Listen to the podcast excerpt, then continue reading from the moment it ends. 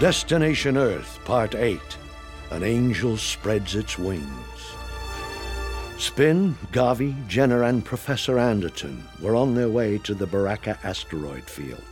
Following an old smuggler's tale, they were hoping to find Eve, the second colony ship from fabled planet Earth.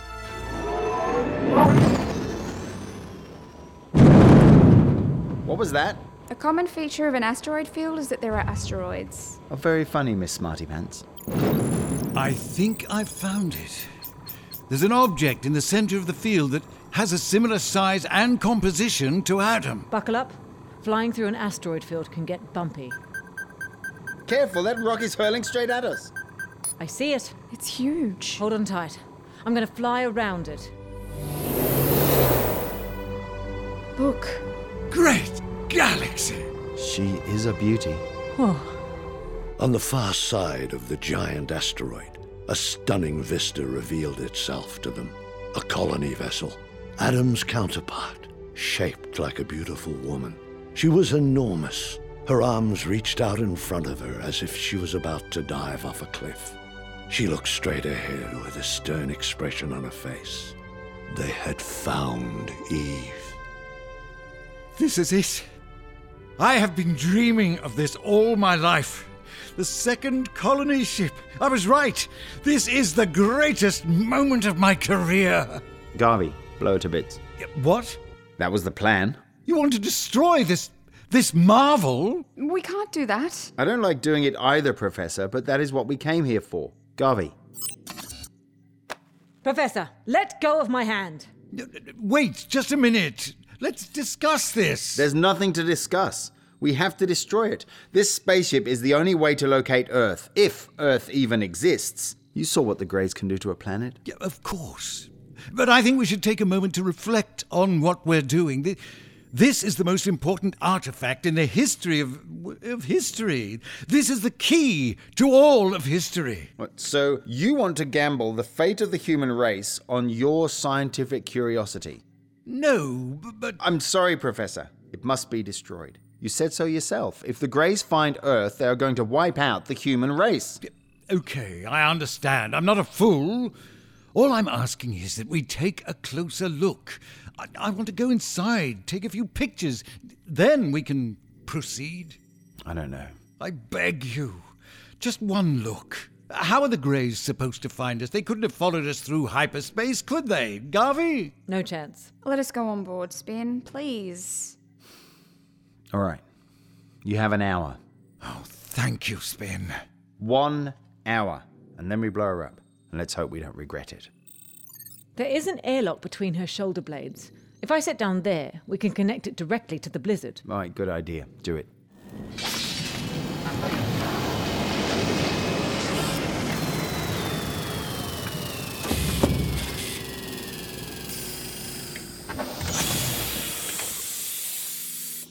Okay, we've docked. Professor, Jenna, follow me down to the airlock. Remember, you have one hour.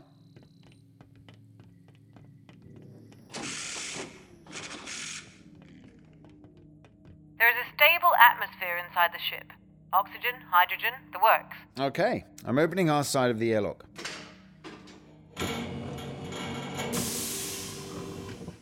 I'm looking at the outer door of the colony ship. It's intact, but the hull is pockmarked with little craters, probably meteoroid impacts. She's a well built ship if she survived aeons containing an atmosphere. They don't make 'em like they used to. There's a compartment beside the door. I'll open it. Right, there's a big wheel, probably the manual override. Jenna, Professor, I'm gonna need some help here.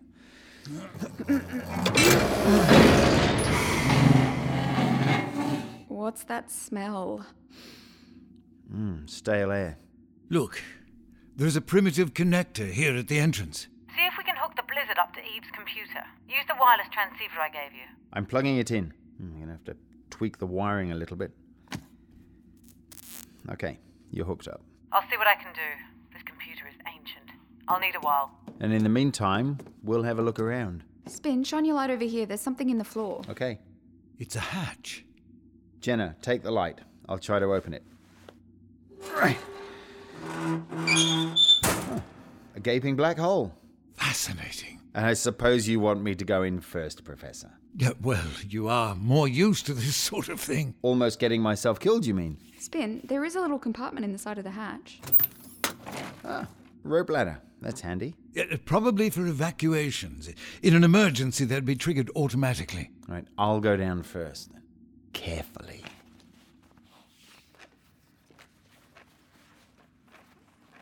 Can you see anything? Well, it's dark.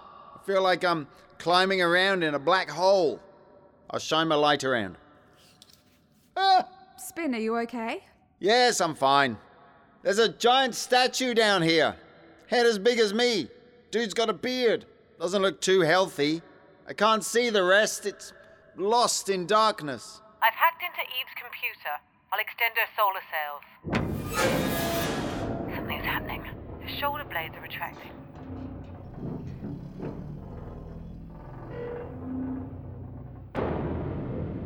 Wow, it's beautiful. What happened? Eve sprouted some wings. She's turned into an angel. You've got to see this. Wait. Something's happening down here, too. The lights are going on. Great galaxy! This room is huge. It's full of statues and altars and symbols. There's a really fat guy with a huge grin on his face. Some lady with a few too many arms. Some of them have animal heads. And the guy I'm hanging next to is nailed to a gigantic cross. We're coming down. Interesting. Most interesting. What is all this stuff? Well, these seem to be representations of ancient belief systems, gods, if you will. This hall must be a place of worship of some sort. Fascinating. I don't know. This ship gives me the creeps. Do what you have to, Professor, and then let's get out of here. I need to record this. I'm standing inside the colony ship designated Eve. Spin, I've been digging around in Eve's systems. Looks like the lady is armed. She has a flight deck full of fighters and an entire array of cannons. Thanks, Garvey. That's good to know. Might come in handy. Let's see what's behind this door. Dad, Dad, you've got to come see this. Amazing. We have passed through a door into the adjacent room. We are standing on a platform overlooking a long central hub. The walls are slightly curved and rise up from an area in the middle which is an estimated 10 kilometers long. Thousands of little windows are set into the walls. Elevators go up to these windows. It, it looks like a skyscraper turned outside in. Let me zoom in on one of the windows. Each of the windows is a pod bay. They house the pods that were used to colonize the galaxy. Let, let's take a closer look. There's an elevator next to the platform. Step in.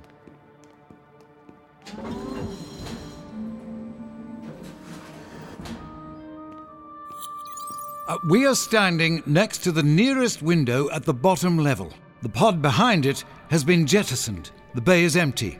I can see the stars. Dad, the pod behind this one is still there. Oh, look at this. This pod is exactly like the one I found on Eno. Whenever the ship reached a habitable planet, a a number of these pods were jettisoned to form the first colonies.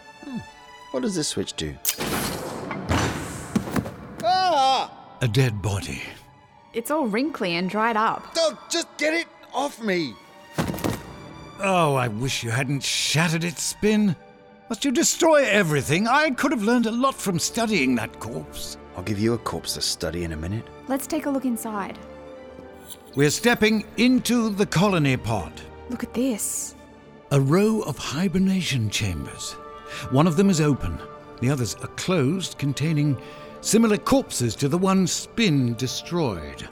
Look at the logo on the uniforms. This is the final proof each colonist has planet Earth stitched onto his breast pocket. Oh, poor devils. Okay. Do your recordings and then we leave. I'm not sure I can take any more surprises. Wait, we have to find the map room. If we can locate the black box and destroy it, this ship will be useless to the Greys. Spin, come up to the blizzard. You need to see this. I'll be right there. You two, don't go wandering off. Uh, there is a row of lockers behind the hibernation chambers. I'll open one of them. A plastic tube with a cap on it. I'll open it. Peppermint. Astounding. Jenna, take a look at this. Jenna? Jenna? Jenna had wandered off in search of Eve's map room. At the far end of the central hub, she had stumbled across a set of rails that seemed to lead into a solid wall. Unwittingly, she stepped onto a contact plate on the floor. A hidden door in the wall opened and a ground car appeared on the rails. Jenna sat down inside the car, which sped off down the tracks, whisking her deeper into the ship. Meanwhile, Spin had reached the Blizzard's cockpit. What did you want me to see? Look at the display. There it is again. A shape just outside the asteroid field. It flickers in and out of existence. These damned asteroids. I can't get a clear signal. Can you boost the power? I've already diverted all auxiliary power to the sensors. What if you tap into Eve? Her solar panels should generate enough power to amp up the signal. Worth a try. Done. Damn! A grey scout ship! They found us! How is that possible? There's no way they could have monitored our hyperspace jump. They must have followed us ever since Aiden. That's how they kidnapped the professor in the first place. Maybe they have some sort of long range scanner? What, the scans through hyperspace? Impossible. They must have hit us with a tracker. You know I scan the hull before every jump. They couldn't have attached so much as a hair to the outside of the ship. Yes. To the outside. What's wrong? Spin? Hey! What are you doing with Wink? Are you crazy?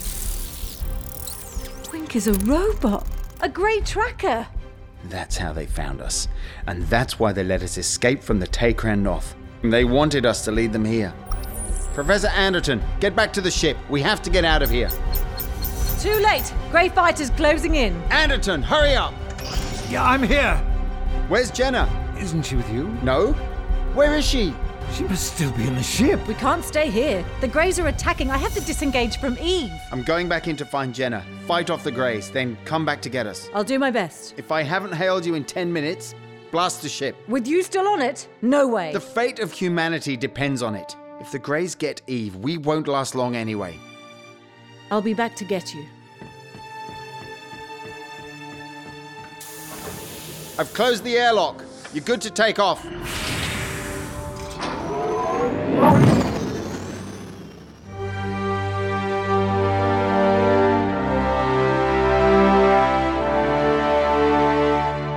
Spin, Garvey, Jenna, and Professor Anderton find a way to escape the Great Trap? Tune in next time for part 9 of Destination Earth.